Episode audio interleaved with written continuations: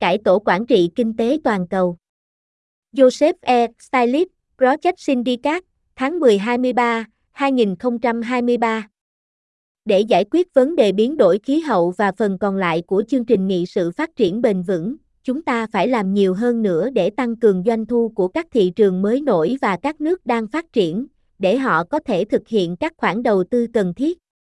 Tuy nhiên, khi vấn đề đang diễn ra, các thỏa thuận thương mại và tài chính quốc tế đang áp đảo chống lại mục tiêu này.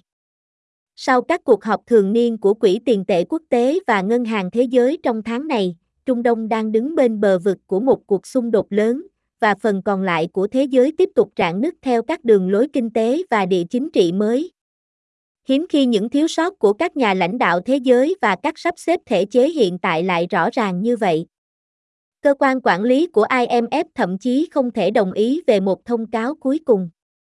Đúng vậy, Ngân hàng Thế giới, dưới sự lãnh đạo mới của mình, đã cam kết giải quyết vấn đề biến đổi khí hậu, giải quyết các thách thức tăng trưởng và tăng cường các chính sách chống đói nghèo.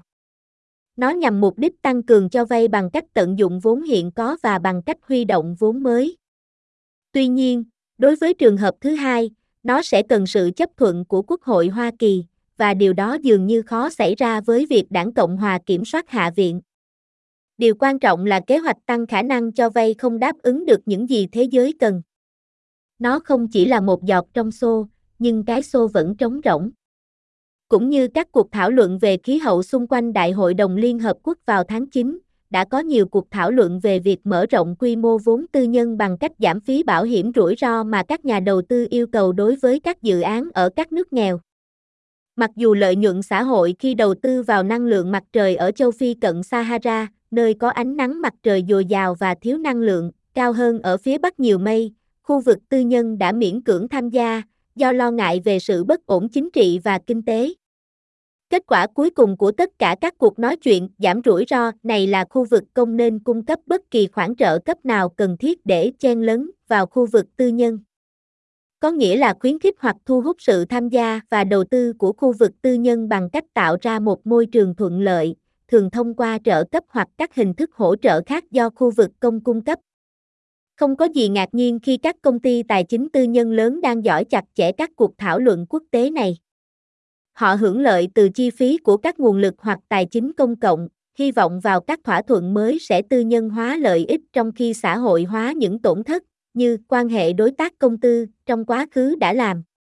Nhưng tại sao chúng ta nên mong đợi khu vực tư nhân giải quyết một vấn đề hàng hóa công cộng dài hạn như biến đổi khí hậu? Khu vực tư nhân nổi tiếng là thiển cận, tập trung hoàn toàn vào lợi ích độc quyền, không phải lợi ích xã hội. Nó đã tràn ngập thanh khoản trong 15 năm, nhờ các ngân hàng trung ương bơm một lượng tiền khổng lồ vào nền kinh tế để đối phó với cuộc khủng hoảng tài chính năm 2008 mà khu vực tư nhân gây ra, và đại dịch COVID-19.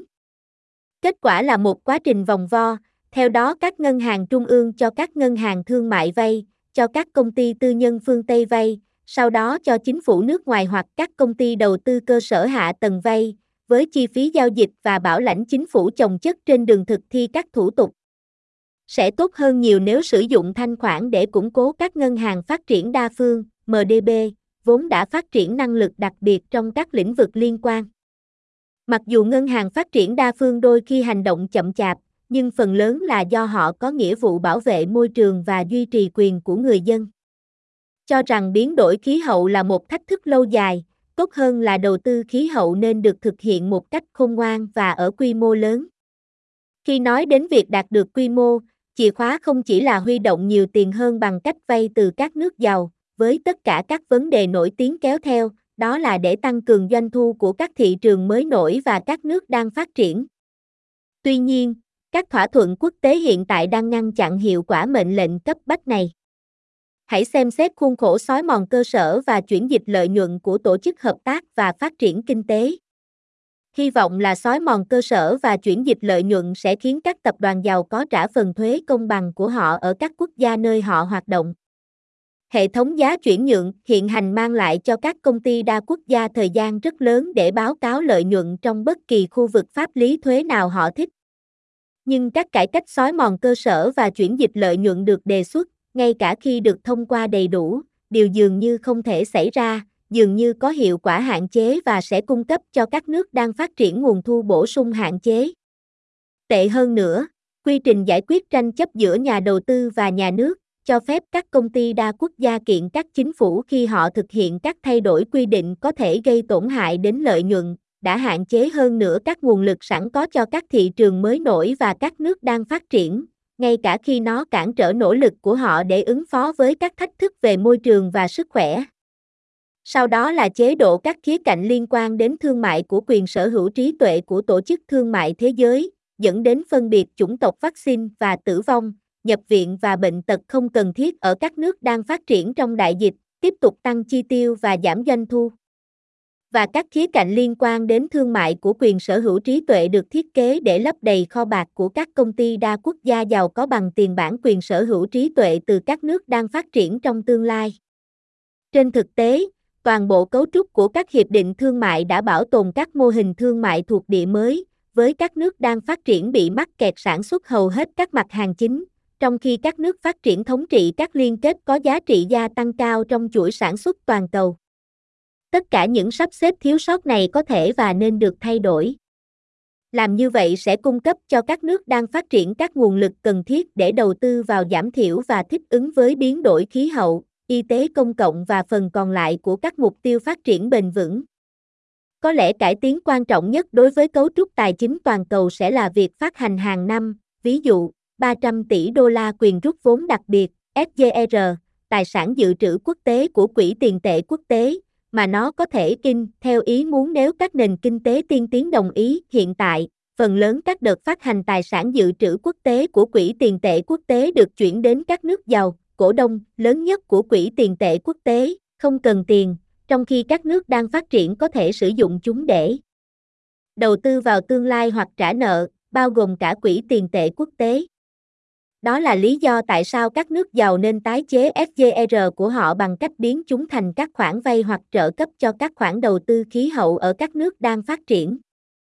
Mặc dù điều này đã được thực hiện ở một mức độ hạn chế thông qua Quỹ Tính thác khả năng phục hồi và bền vững của IMF, nhưng nó có thể được nhân rộng quy mô lớn và thiết kế lại để đạt được kết quả lớn hơn. Phần tốt nhất về cách tiếp cận này là nó không thực sự khiến các nền kinh tế tiên tiến tốn bất cứ chi phí nào. Trừ khi người ta mang ơn một ý thức hệ sai lầm nào đó, không có lý do gì để chống lại nó. Ngay cả khi các nền kinh tế tiên tiến đạt mức phát thải ròng bằng không vào ngày mai, chúng ta vẫn sẽ phải chịu số phận, bởi vì lượng khí thải ở các nước đang phát triển sẽ tiếp tục tăng. Trong khi cung cấp cho khu vực tư nhân những ưu đãi tốt hơn, một quyển ngữ cho hối lộ đã được thảo luận kỹ lưỡng, rất ít tiến bộ đã được thực hiện, và thuế quan và các hạn chế khác đối với hàng hóa nhập khẩu có hại cho môi trường, chẳng hạn như những thứ mà châu Âu hiện đang áp đặt và đe dọa tăng trong tương lai, không có khả năng gợi ra loại hợp tác cần thiết. Do đó, chiến lược tốt nhất, và có lẽ là duy nhất, để đảm bảo rằng các nước đang phát triển và thị trường mới nổi làm những gì họ phải làm nếu chúng ta muốn ngăn chặn thảm họa khí hậu là bắt đầu khắc phục một số bất công toàn cầu trong quá khứ và tạo thêm thu nhập và tài chính hợp lý cho các nước đang phát triển.